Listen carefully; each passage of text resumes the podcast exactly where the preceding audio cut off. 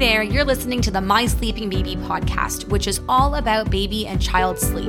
I'm so excited to teach you how you can get your little one sleeping so that you can sleep too and enjoy parenthood to its fullest. I'm Eva Klein, your resident sleep expert, mom of three, founder of the Sleep Bible online coaching program, and lover of all things sleep and motherhood. If you're looking for tangible solutions for your little one's sleep woes, or you simply want to learn more, this podcast is for you.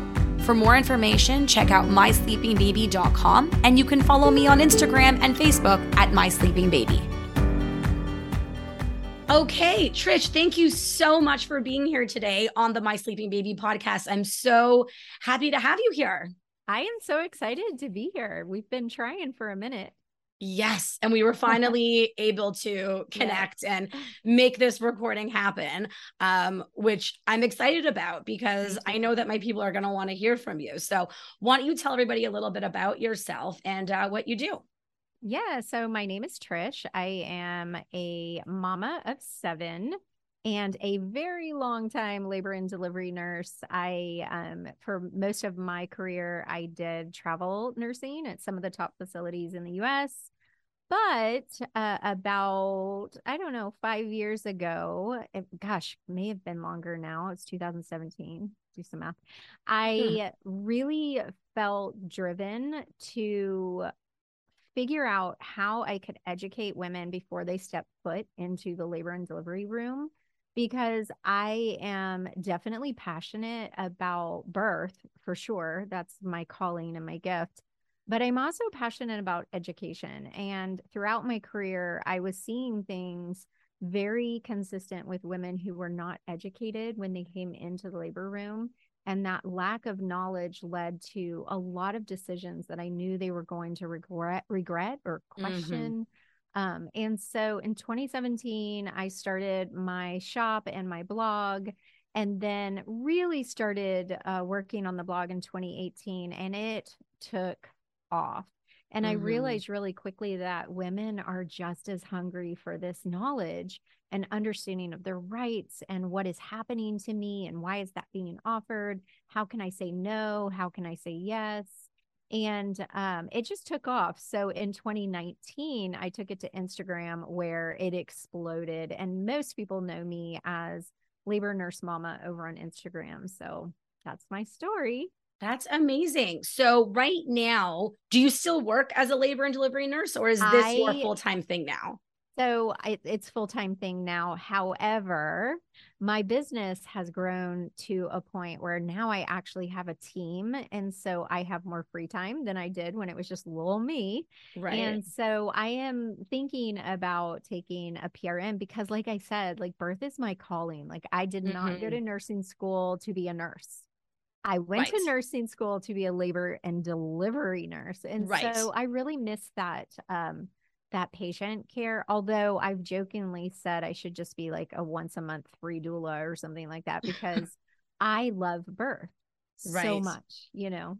Yeah. And you know what? I can totally relate to the what you were describing about moms just being thirsty for knowledge and understanding so that they can empower themselves. You know, I had my first baby in 2011 and I think the biggest mistake that I made was not empowering myself and mm-hmm. putting all my trust into my medical team you know which at that point mm-hmm. was my midwife especially since you know and and this is nothing against um my the my midwives and later on it was a doctor that I was transferred to to oversee my care it's just that at the end of the day for you to be able to be your best advocate you still need to know what's going on and need exactly. to know what your options are and sometimes when you put too much trust then it can backfire you know the other way so yeah. I, I it's and it's not that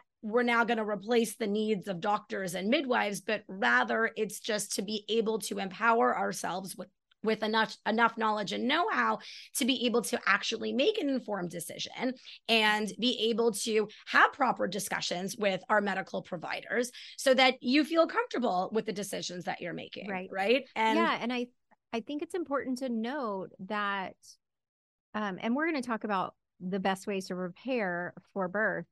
But I think it's important to note that it is a business. This is mm-hmm. a business, and hospitals and providers are doing it for a business. And right. so you to to wing your birth or to completely put your trust into another person mm-hmm. because your provider is a person and as yeah. people we have personal preferences as people in our career we have ways that we do things and and it may not be like it's a bad thing like they're trying to do a bad thing but yeah. it may not be what's best for you correct. not not necessarily harming you yeah. but not best for you. And so i think to go in blindly thinking that your provider or your epidural or the facility is going to do all they need to do and you yeah. don't have to do anything is really not wise Right. No, I agree. And even though, you know, as my listeners know, I'm based in Canada. And so technically, like our healthcare system is not privatized. So it might not be a, an actual business per se, you know, in terms of what you were saying. I think everything else still applies across yeah. the board. Um, in, you know, just because our hospitals here are publicly funded, it doesn't mean that, you know, there aren't systems in place and easier ways for professionals to do things that, you know, might not be what is best for you in that moment, you know, yeah. regardless of whether or not it's a public hospital or a private hospital. So let's let's delve right in. You know, it's 2022, you know, the day that we're recording this anyways. Um, and birth has, I'm sure, changed quite a bit, you know, the landscape over the last number of years that you've been in this industry. Oh, yeah. So what would you say are your top three biggest tips for expecting moms who are, you know, going to have a baby in either 2022 or 2023? Yeah, so that it's such a great uh, question because I feel like the things that I recommend really are like interwoven. Um, I think the very first thing that you have to do is wisely choose your provider. Mm-hmm. And I mm-hmm. know so you know inside of my birth courses my we have a team doula who is also from Canada. So mm-hmm. I've learned a lot when we we did a podcast on my podcast with her and it was literally like the shock factor to find out like just there's you guys have a lot of things that are much better than things that we may have Right. But the majority of my listeners are in the US. So mm-hmm. choosing mm-hmm. your provider can make or break your experience. So I know in yeah. Canada it's a tad different mm-hmm. and you mm-hmm. guys have options for home births and you know right. different things. So mm-hmm. so keep that in mind. I'm speaking more from a US type of yeah. mindset. But that this is one of the top most vulnerable, intimate, life-changing moments and you own that room. It's your birth. Mm-hmm. And and no matter where we are, to the provider, it's another day at work. And yeah. it's not life changing for them, but it is life changing for you. And I feel like it's just like choosing the people who are going to represent you in your wedding, like your bridal party. Mm-hmm. You don't want to have a negative Nancy or someone who is going to challenge everything you say or make you feel like you're not a part of the decision making process. So I think choosing a provider is very important and there should be like I recommend here I I don't know exactly the process for you guys but I recommend that you choose them through like an interview process mm-hmm. but also starting with maybe local moms groups on Facebook or you know somewhere that you can get real opinions about those providers so that when you start the process of choosing your provider, it's more like an interview. And if you yeah. started out interviewing them, then you're showing that you are have an investment and you realize that your decision making part of the birth is priority. And so I think it just sets it up. I'm not talking about like that first visit where you're like legs up in stirrups getting a pap smear, like sitting yeah. across from a desk as two adult people. Mm-hmm are hiring them. And so I think that is my number one tip. Now, the problem with that is that for a lot of first time moms, they don't know what they don't know. Of course. So when you're in these mom groups and when you're investigating providers, it's really hard to know like what do I value in my birth journey? What is important to me during my delivery? What is am i in alignment with them if you don't know what you don't know so Mhm. that's where you have to do a little bit of investigating and uh, you know i love i have students that join calm labor confident birth and the vbac lab while they're trying to conceive i mean i have one student right now she's not even at the point of trying to conceive her second baby but she wants to be so empowered that even the choice of her provider is based by her knowledge you know and so right. It, that's a hard one like how do you know what you want in a provider if you don't know anything about birth so Right. sometimes it would uh, you know i would say like a lot of my followers on instagram are not yet trying so they're learning a lot about what they can say no and yes to i think the Mhm. women having babies now compared to when i became a labor nurse which i've been a labor nurse for you know since 2006 so Mhm. The landscape has changed tremendously. Mhm. And I think that more power to you guys, the people having babies right now have a lot more knowledge than than I did when Probably I thanks to the internet, I'm assuming, yes, and right? social media. yeah. And just to understand, I mean, I think of my 17 year old daughter and she's a spitfire. Like she is, I, I just look at her and I think, what a strong woman she's going to be because she understands her power and her rights. And there is no Mhm. way that someone's going to bully her during her birth. I will not let that happen. But I Mhm. think in general, women who are, you know, childbearing age are seeking out knowledge and knowledge is power. But I, I Mhm. take it a step further. Knowledge is power if you use it. Yes.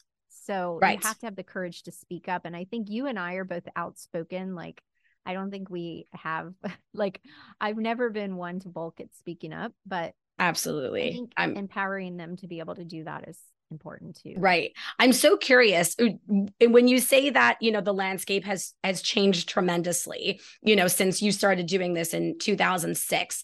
What what specifically are you referring to? Is it is it the fact that women are coming in to pregnancy and their births that much more knowledgeable because of the internet and social media and so they have more questions more feedback ideas than maybe someone who was giving birth in the pre-internet age So that's there. There's a lot of aspects of this. So when I first became a labor and delivery nurse, providers had this. There was much more this sense of a doctor is a god.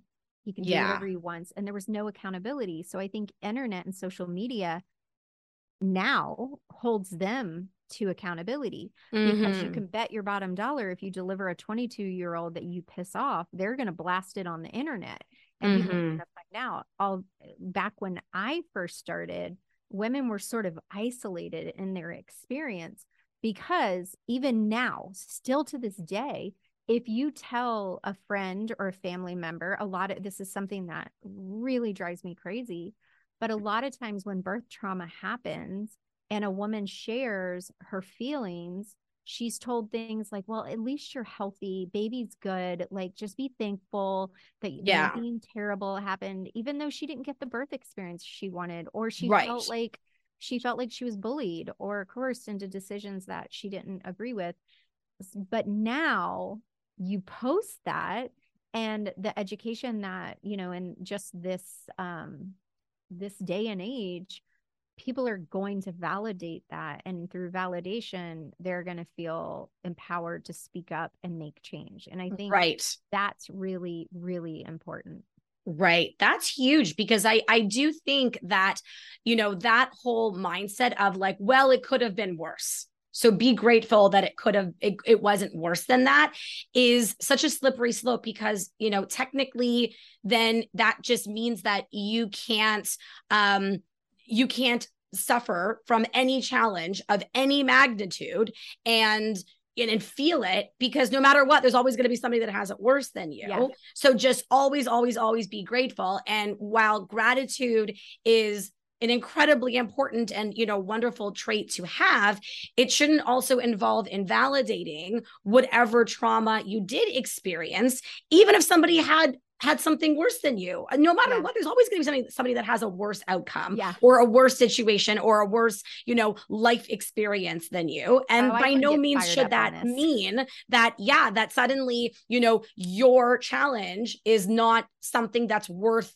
struggling over. And Yeah. and you're right. And I think that that mindset has has more or less shifted away that people are able to get the validation that they need, think even if it could have been worse. I think that it has shifted away in the online space, but I think Yeah. there's still a disconnect in face to face with people that know you and in your life, and especially with the older generation that speak into these girls who have just had a baby. Yeah. And, you know, like my generation and the older generation than myself, we were sort of taught to just be thankful and shut up. And yeah. I Quit complaining. yeah, quit complaining, be grateful. Yeah. No big deal. Like baby's healthy, you're healthy. Okay, so what that you didn't get this and you know, and I think you're right. Like one thing the one of the reasons my birth courses were born was because of my DMs. I would get hundreds of DMs a day Mhm. from women who had no safe space to share with what happened and they felt like and even when I first started posting about birth trauma, I would get knocked on my butt by people saying that birth trauma is when a catastrophic event happens and that is not true. Yeah. It's this person's perception of their birth experience. Yes. And you cannot say that they were not traumatized if they were, like only they can. And so we've created inside of our birth courses, my birth courses come with a ton of support. I do weekly uh, coaching with these girls. We do like we meet via Zoom and my team doula and I, and then we have like a labor bat signal at the end of their pregnancy. Once they hit 37 weeks, they have access to me and my my doula.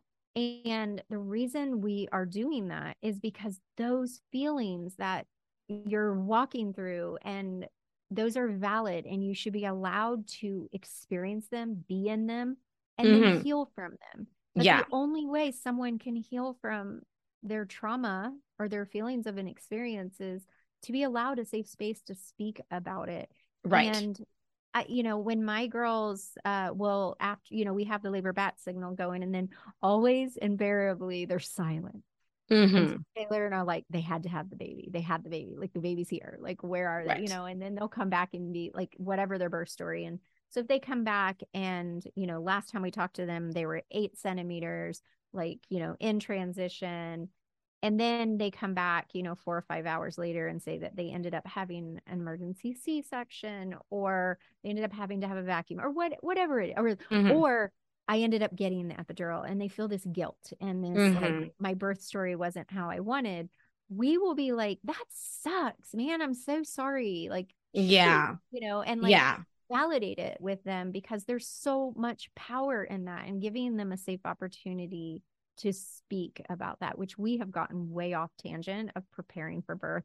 But this is super important. It all connects to your provider, right? Because what the there are some providers out there um, where you do a little bit of research and you speak to people who have used them, and they might tell you, "Oh yeah, that that OB, you know, only likes to do things this way, and you know, doesn't like VBACs, and is very quick to do C sections, and is very quick to do, you know, X Y Z, and um, and then doing that basic research can then allow you to avoid those Yes. types of outcomes that you know you might not want i, I want to say something really really quickly because you know about what you were saying about trauma right because i think that I am I am not a therapist, but I have a client who is, and she enlightened me um, to the term small T trauma. Right. So there are big T traumas and there are small T traumas. In other words, when we, I feel like it's easy for someone to hear, you know, someone talk about their traumatic birth where, you know, something happened and then it landed in an emergency C section and it wasn't what they wanted. You know, it's easy for someone to say, that's not a trauma. It's not like you were fighting in Afghanistan, you know, and Yeah. now and you're a war veteran and, you know, and now you have PT, you severe PTSD.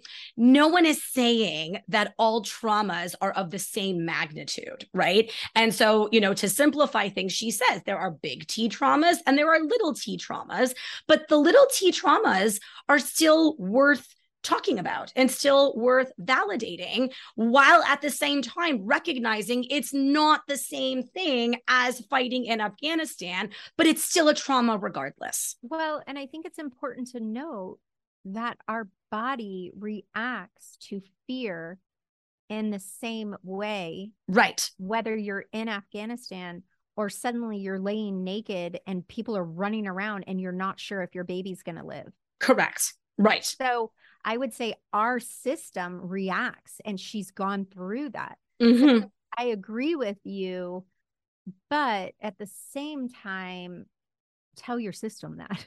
Yeah. Then, yeah. I hear that. The triggers that happen. And that's one thing. So you said about VBAC, and a lot of people are like, what the hell is a VBAC? Yeah. Um, a VBAC is a vaginal birth after cesarean. So yeah. part of the VBAC lab, which is our other, we have two signature courses. And I did that on purpose because I didn't want just a module slapped onto my birth course about VBACs. I wanted the VBAC lab to be infused with information that these moms needed because they are walking a slippery rope with being supported. They have so many more roadblocks they have so many more fears and they've been mm-hmm. there they've done that they know what the lack of education can do they know what choosing the wrong provider can do they know what it's like to put your hands into the team and think oh they'll make all the right decisions for me whatever you know yeah so it's a completely different my my prayer is I keep the girls in calm labor out of the VBAC lab, you know. So, mm-hmm. but it is for women who are prepping for a vaginal delivery after cesarean. And part of that when i created that was adding a entire module on birth trauma and debriefing your birth and navigating your first birth story. So in light of that i realized how powerful that was. I have a ton of students in calm labor who have already had babies. I have students like on their fourth and fifth baby and they're there because of they realized how powerful and they want this birth to be redemptive and different. Mm-hmm. And so we added the trauma module to the end of calm labor. That way, once they're done with their birth, they can walk through it and figure out those triggers and figure out like maybe this could have gone differently and let that go there at the door so that when they move forward into their next pregnancy, they're not going into it with fear and apprehension, but with more knowledge and more power and knowing what they would do differently, you know? Right. So Right. I think it's really important that um, women are given the space and the knowledge that they don't have to stuff this, they don't have to like stuff it down and worry. But again, it goes all the way back to choosing the right provider and the right people to be in your birth suite. So I always tell my girls, like, you know, of course, when I launched my birth courses, it was April of 2020. Right. So a lot wow. of what I taught them in my birth course was pertaining to how it's always been, which yes. it used to always be women could have four other people inside their birth suite. Now Correct. I look at that and think, really, like, really, should you have your partner and four other people in your birth suite? Probably not. Right. But um, they had that option. And I'm sure at some point we might go to some sort of option about that. Right. So, right, right, right. Um, that being said, if you have Aunt Sally who is insisting on being in your room and you're too scared to speak up, I want you to really think about this is the most vulnerable experience and intimate experience and you have every right to create the scene you want mm-hmm. and if mm-hmm. aunt sally you know is saying things like you can't even get your teeth worked on without crying you're gonna like all these things yeah. that's negativity that's coming into your birth room and you need to nip it in the bud Correct. so i always tell my girls like if you're hesitant then try out something like hey i know like if it's your mother-in-law and trust me I know this is difficult, but if it's your mother in law who wants to be there or your mom, and you say something like, you know, I just want to give you a heads up that my partner and I are still trying to debate like what we want our birth room to be like and whether we just want it to be us or what have you. I know you have your heart set on being there, but I just want to give you a heads up and do this early. Yeah. her reaction is really rude and really condescending. and, yeah, yeah. Then you know you probably shouldn't have her in there because it's not about her at all. No. It is entirely about you. Yeah. And if your partner's not supporting you in that, then I would just keep speaking up because it, it should be about her it's her. I tell them they are the birth queen and it's their their the th- their throne and yeah. their their inner sanctum. So right.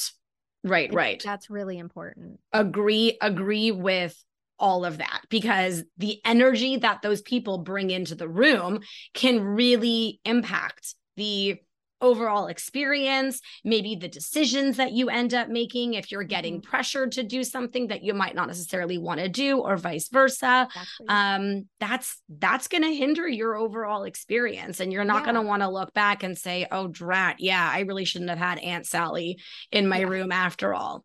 Yeah. So, and, and just know that's okay. If they get offended, yeah. they'll get over it. They'll get over and, it. And you know, I tell I tell this to my kids like just in parenting, like when they're like trying to say I'm making a bad decision or I'm like, okay, you're right. And I have the right to make a bad decision and learn from it. And if I'm wrong, I'll come back and apologize. And so right. I think the same thing. And I think that I'm sure that goes into your space as well is during that immediate postpartum period in those early days of having a baby. Mm-hmm you can say no to visitors. Like it's correct, okay, and it's not going to kill correct. somebody to see baby on day four instead of day one. Yes, you know, yes, so. absolutely. So yes, choose the right provider. If yes. only in the states, the right provider was always covered by your insurance plan, which yeah. I recognize as a whole other can of worms that we won't bother yeah. opening up. But I have a good friend who's expecting uh, her second baby in New York, and she there's no she wanted a midwife, and there's no midwifery clinic within the near vicinity that is covered by her insurance. And so mm. she's with uh, an OB and it's not a good fit. And so, yes, thankfully, we don't have that problem here in Canada, in Ontario, you know, where I live. You want to go with a midwife if they have space they will take you.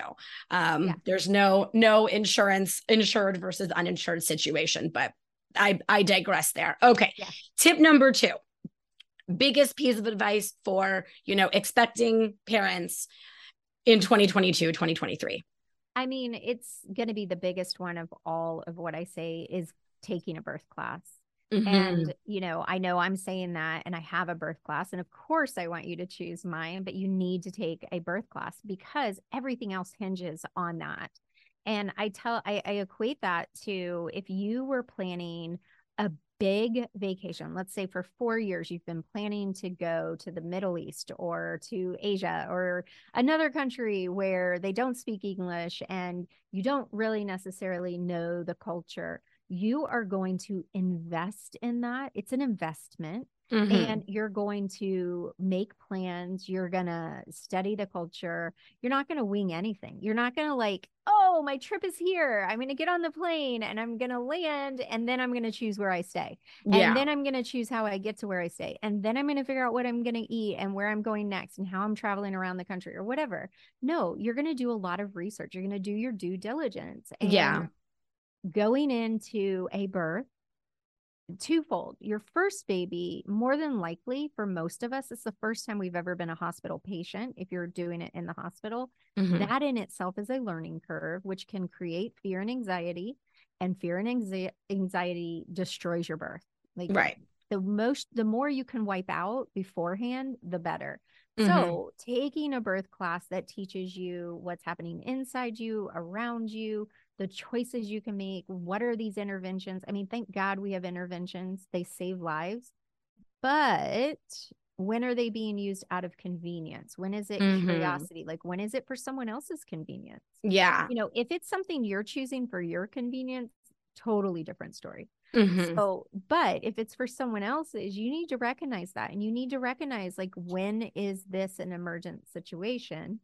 And then going back to choosing the right provider when there is something, because there's going to be some weird wackadoodle thing that might happen during birth that you weren't prepared for. Mm-hmm. Now, I hear 100% from my students, like they, there was nothing that surprised them. And right. So that in itself surprises, even if they're good surprises, can shock you a little and change the course. So what what we teach our students is that your birth plan is like a birth map. It's not exactly mm-hmm. a birth plan. And the exotic vacation, this big vacation you've planned for, is the baby. Right. And so we learn all the different avenues so that if you get to one you know, let's say just like if you were going on a trip, like we just went to Europe uh, in March. If we had woken up, we had an Uber scheduled. If the Uber hadn't shown up, we wouldn't have been like, well, screw it all. We're not going now. Yeah. No, we have a second plan, you know, and we know like, oh, wait, that road is blocked. Let's go to the right. So they need to know the different avenues that they can turn and go to and Mhm. the choices they have. They need to know like why, you know, I, I always during my classes, I'll be like, do you know what an FSE is? Because we use them and and they're like, what the hell is an FSE? Well, that's Yeah. exactly what I'm saying to you because everything we're saying is a different language. And I want Mm-hmm. you to understand, which for those of you who are like, what is an FSE? It's a fetal scalp electrode Yeah. internal monitor where we monitor the baby's heart rate and it's very invasive and so a lot of times over the course of my career the majority of my time eh, i've had a provider come in very like non-informative like you know oh you know we're not really tracing the baby we need to put in the the elect the internal monitor um you know blah blah blah and they don't explain like what is happening and they don't explain Yeah. like why are we using this they don't explain what are the alternatives and so I think it's really important to have a baseline knowledge so you can write ask the right questions. You can ask when something else is available. Mhm. And that all goes back to education because everything I say to you, everything your provider says to you is going to be like blah, blah, blah, yeah. you know, like yeah, for you sure. don't know. So Yeah. and, and I you don't know what you don't know. So Right. my biggest tip on choosing a birth class is and this is why I do every couple months we do I was telling you before the fearless birth experience Mhm. where I come in, I live stream into the Facebook group and I teach five, you know, little classes. Um, and the reason I do that is because whoever you take your birth class from, you're going to be spending some time with them. And, you know, you for those of you doing mine, you're going to hear my voice a lot and I, you know, my way of doing things. And um, so, you know, testing out, like looking for what what might resonate with you and what connect with you because again you're inviting me into your birth story which is such an honor so Right. one thing i 100% say don't do Yeah. don't use your primary education as a hospital provided course and i can tell you this from years of experience and i was offered one time asked if i would be their childbirth educator for their class once i looked over the curric- curriculum i was like hell to the no No. because it's no. all leaning towards hospital policy. which Yeah. hospital policy is not your golden rule. You don't have to do it just because it's their policy. Yeah. They created it to protect them. Right. You know. So that's in essence what a hospital birth course is, is sort of educating you on how they do things. and what they want. Right. Yes. Right. Right. Right. Yeah. And what they want most is for that bed to be emptied. yeah. They want to get you out of there as quickly as Yeah. possible so that they Yeah. can get, you know, Yeah. another patient in, which might not be in your best interest, you Mm-mm. know, now if they're choosing if they're choosing a home birth or they're in a freestanding birth center or something like that that provides um, education sometimes those are are fine as well Mhm. I also say find one that provides community. There's so many different options nowadays. And you Right. know, I know like we provide a community and our girls, they pretty much stick around. Like my, last night I had uh my we do a weekly we call it the happy hour which usually i'm the only one drinking wine unless it's one of my trying to conceive girls or one of my girls that are like eight Right. months postpartum or what have you but um we will hang out and usually like last night i had you know like 40 mamas on we're on zoom some of them open their cameras some don't. Um and i had a student in the middle east. I had a student Mhm. in japan. I you know like and we're all over the world. I've got mamas nursing newborns. I had one mom that was two days postpartum. I had one that was 40 days postpartum. And we have a community where we come alongside each other and some of these girls have connected outside of the group and become friends. One of the outside of birth and being a mom I, my oldest is 32 i had him very young. My youngest is seven. I had him very old. Um, but one thing i can tell you 100% that has been the most powerful thing in my journey as a mother is having other moms that i trusted and Mhm. that I could lean into and who gave me like real, like nitty gritty wisdom and allowed me to make my mistakes and learn from them and to learn from theirs and get that, you know. So that's one reason I am a people person and not Mhm. being able to be bedside. Like I needed to have that connection with my Right. girls. I love my mamas. I'm doing a live today with one of my mamas Um, so having that relationship is really important to me.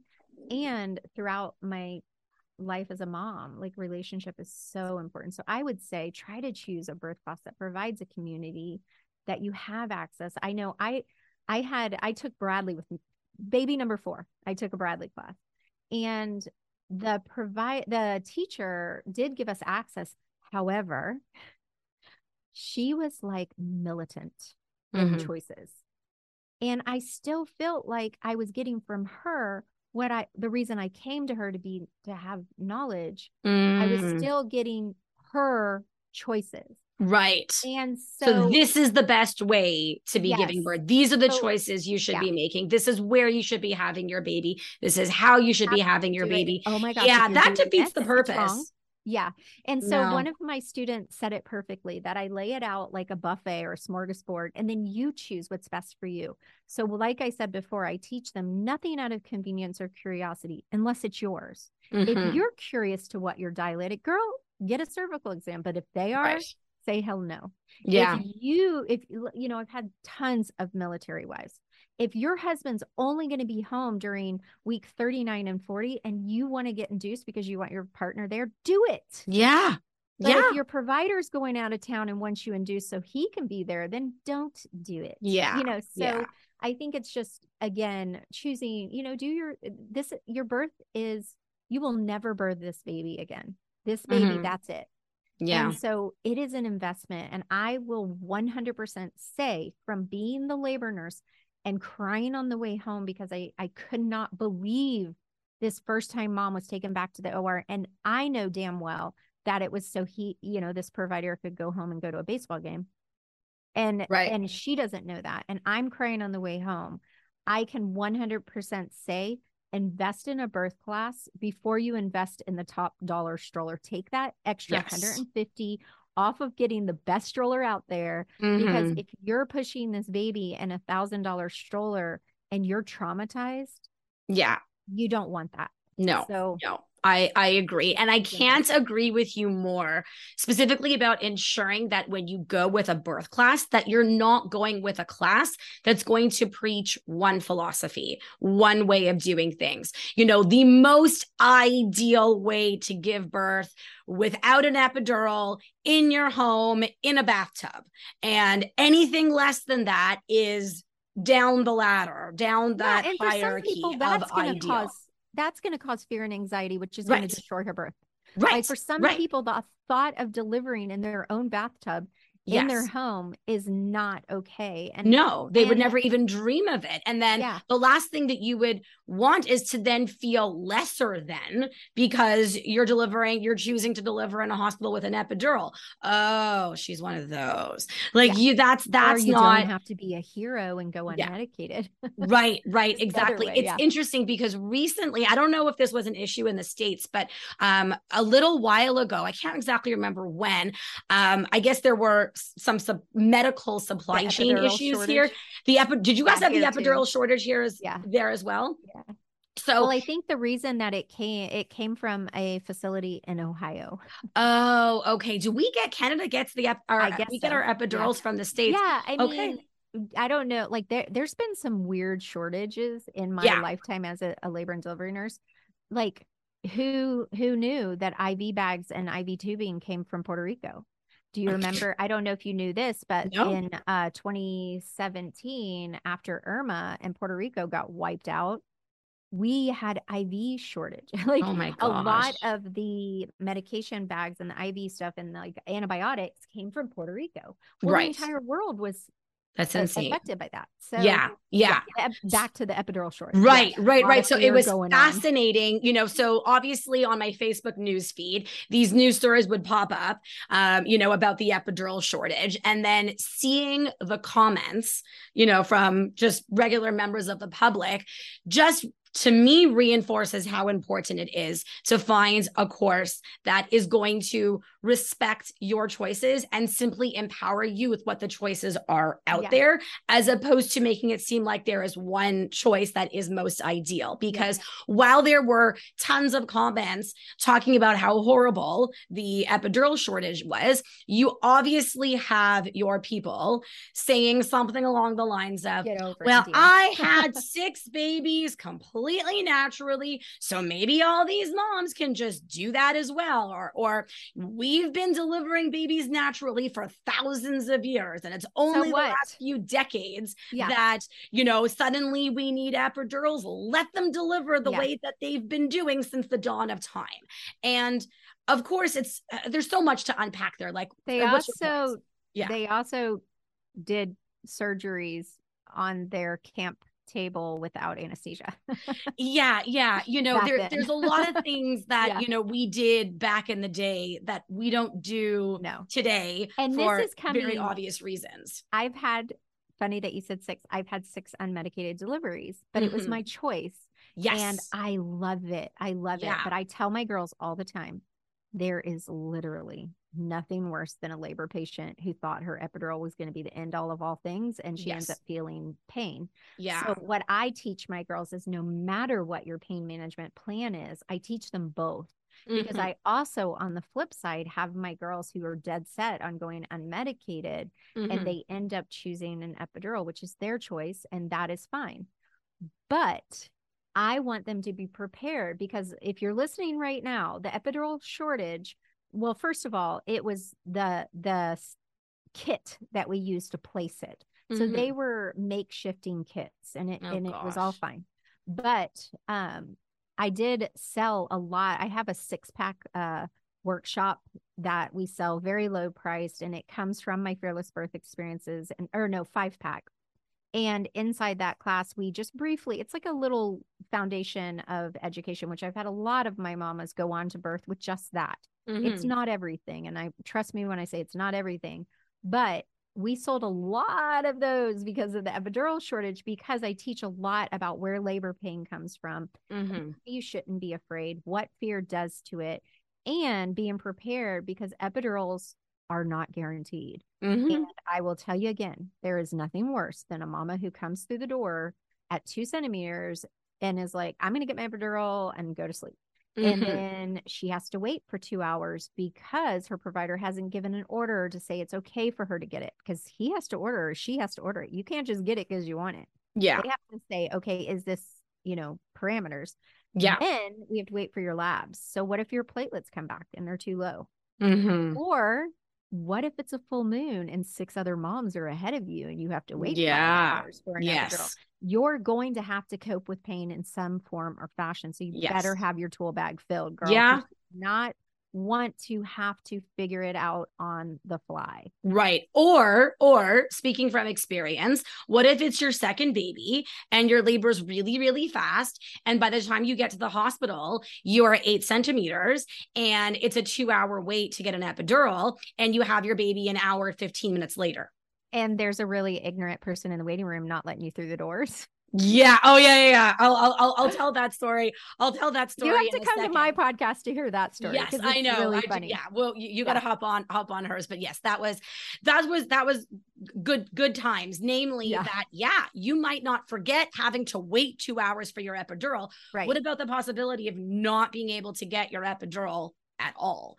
Yeah. Um, which, yeah, that was inherently traumatic for me. The entire yeah ordeal. and and and i've i've done it i mean the women who create birth horror stories are nine times out of ten the women who thought that they they would get an epidural when they want it and wouldn't have to deal with labor pain and yeah, then they're going to scare every other woman in the world Yes. because not because labor pain is the worst thing in the world but because they didn't have any coping tools so i teach all my girls coping tools and how to understand labor pain. And one of my most popular classes in that bundle is my labor pain, uh, where I break it down. And I have a Mhm. very unique flip on labor pain and trying to allow them to understand it. And I would say that 90% of my girls that come to that class leave with a much different understanding. I can't tell you how many of them leave saying, oh, well, if I have to go unmedicated, then all right, I can do it. yeah, But again, whether you're going unmedicated and everyone in your life is saying, oh, you don't have to be a hero, or you want an epidural and everyone in your life is like, why would you not want to experience the natural process of birth? It's your choice. Yeah. It's your choice. Absolutely. So being empowered in that. And I always we I also teach my my students, and I do this during every fearless birth experience because if someone comes along and doesn't take the next step with me, I want them to leave knowing that they have the power to speak up and at least have a dialogue about what they want and then Yes. have a non-emotional conversation with their provider because that's really important Um, right. you know and Right. there's a lot of coercion and bullying at, at, least in the us when it comes to providers and what they want for your birth and what Yeah. they will allow and what they won't allow and that's just bullshit Oops, Right, sorry, right. probably shouldn't be potty mouth on here but- No, that's okay. That's okay. It's it's after it's after 12 o'clock. So swearing is Okay. That's fine. Yeah. it gets me okay. fired No. up. Completely completely completely agree with you know every everything that you said because yeah the epidural shortage you're right it just the the the main problem there and then the main problem with those you know smart alecky comments was that it it means that there was no choice for those moms who didn't who whose hospital didn't have an epidural because of the shortage and they were they were given no choice but to have to go through that naturally which you know for someone like me who's a redhead and i didn't know this until i was pregnant with my third redheads experience pain physical pain more intensely than non-redheaded people. Well, I've Did you not know- heard that, but if No, you it's a thing. If It's you came into my thing. room, I would have the postpartum hemorrhage kit on hand Yeah, because yeah. redheads also bleed a lot. No, no, no. So I'll tell you. I'll, I'll I'll tell you this. So you know, it was my midwife who was explaining that it's actually a known fact that you know redheads, when it comes to anesthesia and other you know pain relief um, methods, that they they respond weirdly to them and oftentimes need more because they feel Oh, it. I more. must be And a so- redhead naturally. what's that?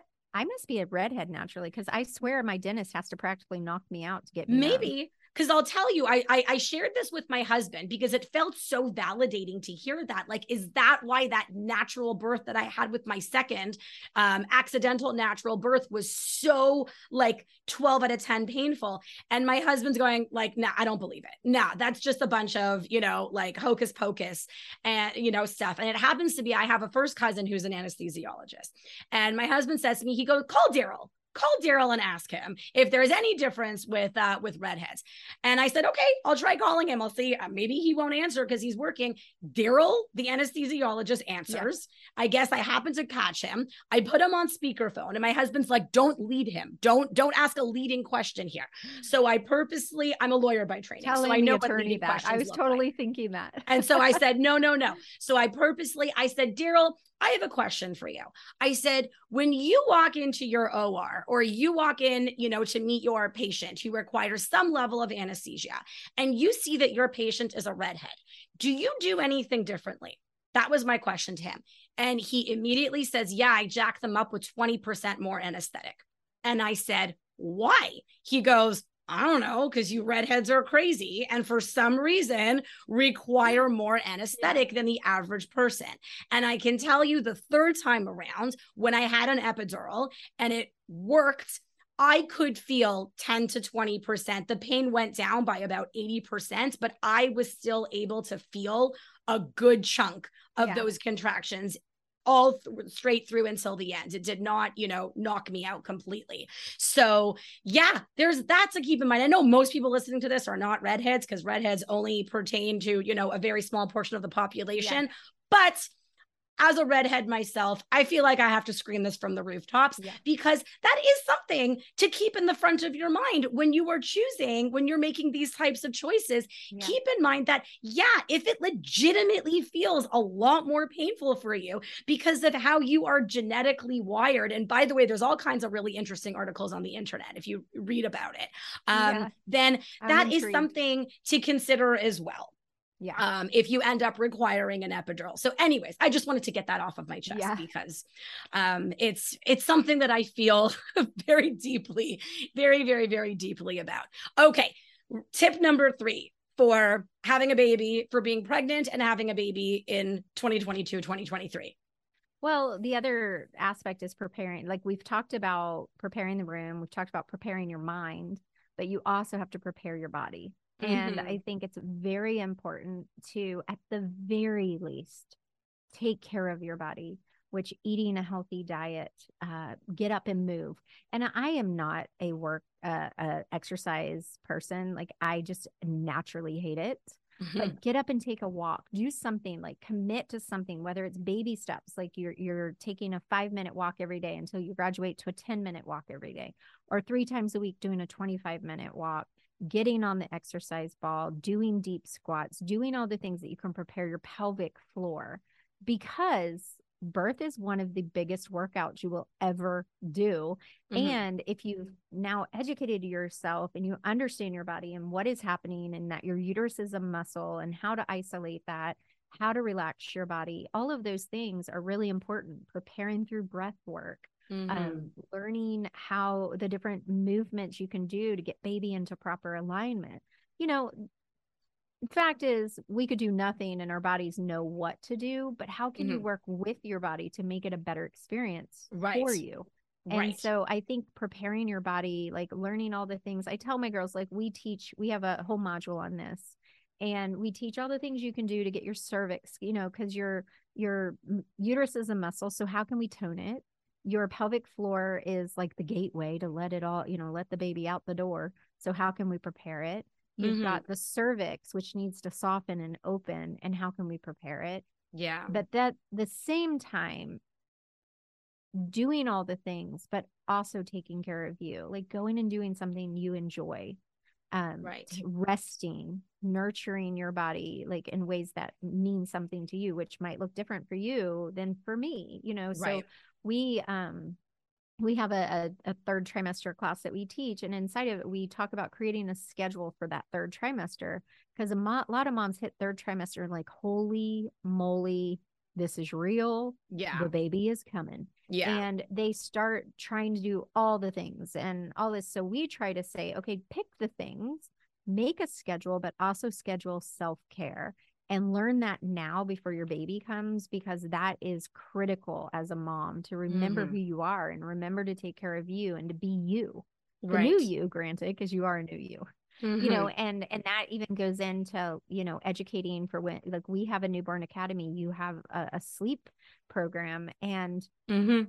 i tell my girls all the time like don't just prep for the birth and wing the rest because the birth is a few days max Yes. Then you have your postpartum period, which lasts up to a year. You mm-hmm. so being prepared for that, like how am I going to take care of this little person? How am I going to get sleep?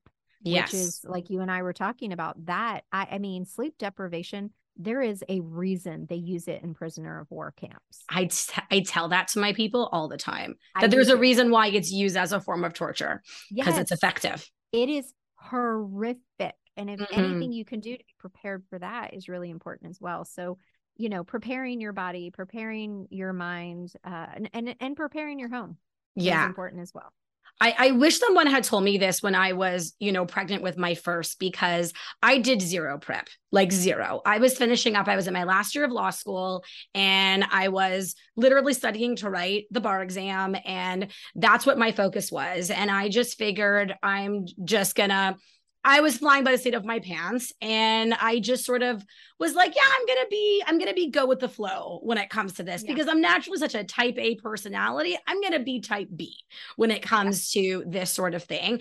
And um and that's gosh, I I wish I wish I was much more prepared because um, the outcome there it it was traumatic and uh, and I did end up with a baby in the NICU and there were complications and so many things that we you know mm-hmm. did not foresee ever happening.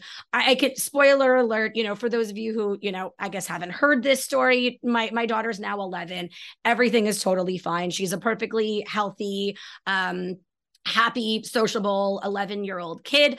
Um, but when she was a few hours old and, you know, was, we, we did not know what the future was going to be with her. And it was pretty darn frightening, as well as everything leading up to that point.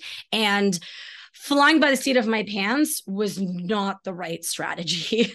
I can yeah. tell you, you know, after the fact, even if things go completely 100% smoothly, you still want to be prepared for all the various different routes that your birth can go.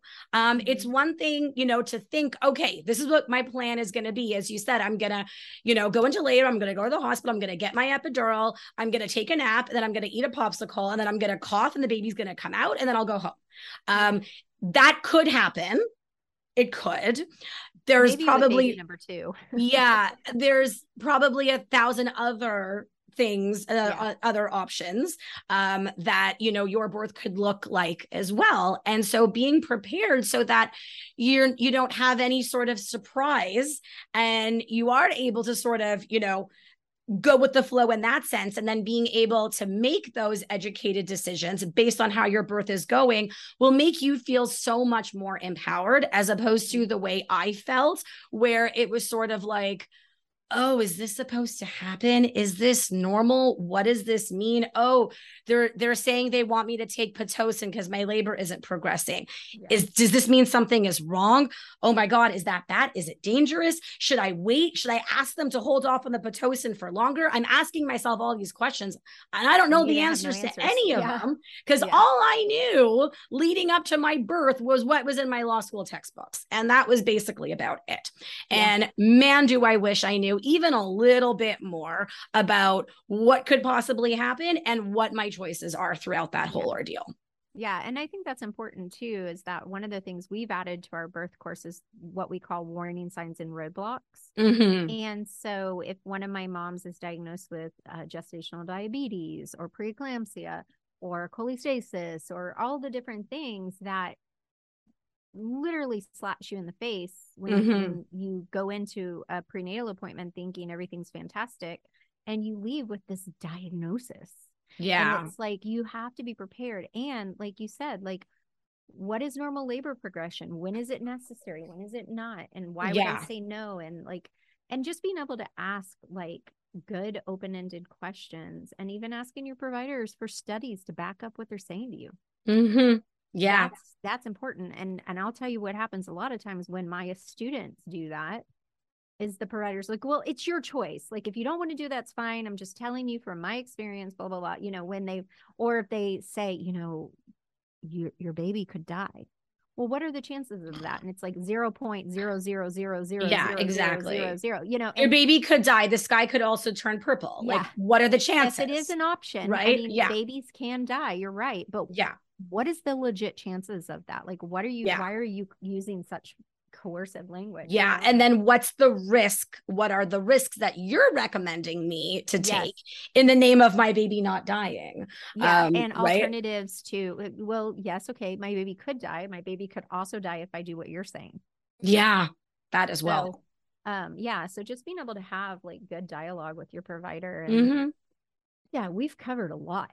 we have. Holy smokes. Well, this yeah. is I tell you, I feel like I I needed this podcast episode in, you know, 2010, 2011 to, you know, kick me in the butt when my approach was like, I don't need to know anything. I've got a I've got a midwife. I trust her. I'm delivering in a good hospital. I'll be in good hands. Why why do I need to know anything more than, yeah. you know, what my care provider is telling me? Um and the answer is because you just you just do. You do. Just trust me. well, again, you don't know what you don't know you don't know what you don't know. And, and man, is, I did not know a lot. Your baby's birth. This is your birth.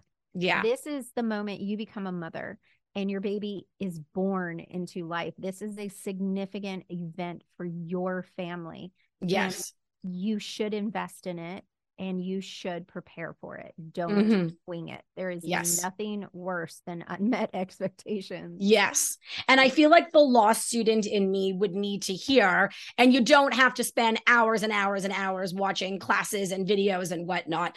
But we're not talking like, no. you know, spending copious amounts of time preparing. It, it yeah. I, I can imagine that like your lessons My, are probably like so very succinct and everything. Bite size yeah. yeah. and and it's uh so each of my modules i start out with an overview video where i'm telling them what to, they're going to learn And mm-hmm. then I end them with the insider tips. Like this is what the labor nurse really wants you to know about it. Yeah. And then the the module or the lessons are anywhere from 6 to 20 minute video. They can also listen to it audio. We my uh, course program comes on an like they can download the app and do it. Their partner can log into the app and they can skip parts that aren't revel- relevant to them. Mm-hmm. So let's say she joins at in her third trimester, she loves her provider, super happy. She doesn't have to do navigating your early pregnancy choices, um, mm-hmm. um, choosing provider. You can skip that. So they can do all of it in less than six hours, probably a lot less than that. That's yeah. just being generous. And then or they can skip some of the stuff and do it less like the real nitty gritty like less than four hours mm-hmm. and you know, I feel like we made it very engaging. For the most part, it's that, like I said, those videos. And then we have like graphics and slides where they're just listening to me so they can look over if they need to look at it. But I'm just, I'm definitely, I homeschooled for a lot of years. So I learned with my own children that some of mm-hmm. them learned visually, some of them learned audibly, some of them, and we also have a 94 page ebook that goes with it so they can actually write things out and take notes. Yeah. We give them birth mantras, we give them tip sheets, labor positions, you know, so mm-hmm. they, you know, just however it is they learn, then yeah you know, like if I were taking it, I probably would listen to it in the car, like a podcast almost. Yeah. Because yeah. I definitely like that uh, way. Mm-hmm. And, but, you know, everybody learns differently. And then we meet weekly so that when that weird thing comes up that you weren't prepared for, you can talk about it with us. And if I don't know, because there's sometimes I don't know.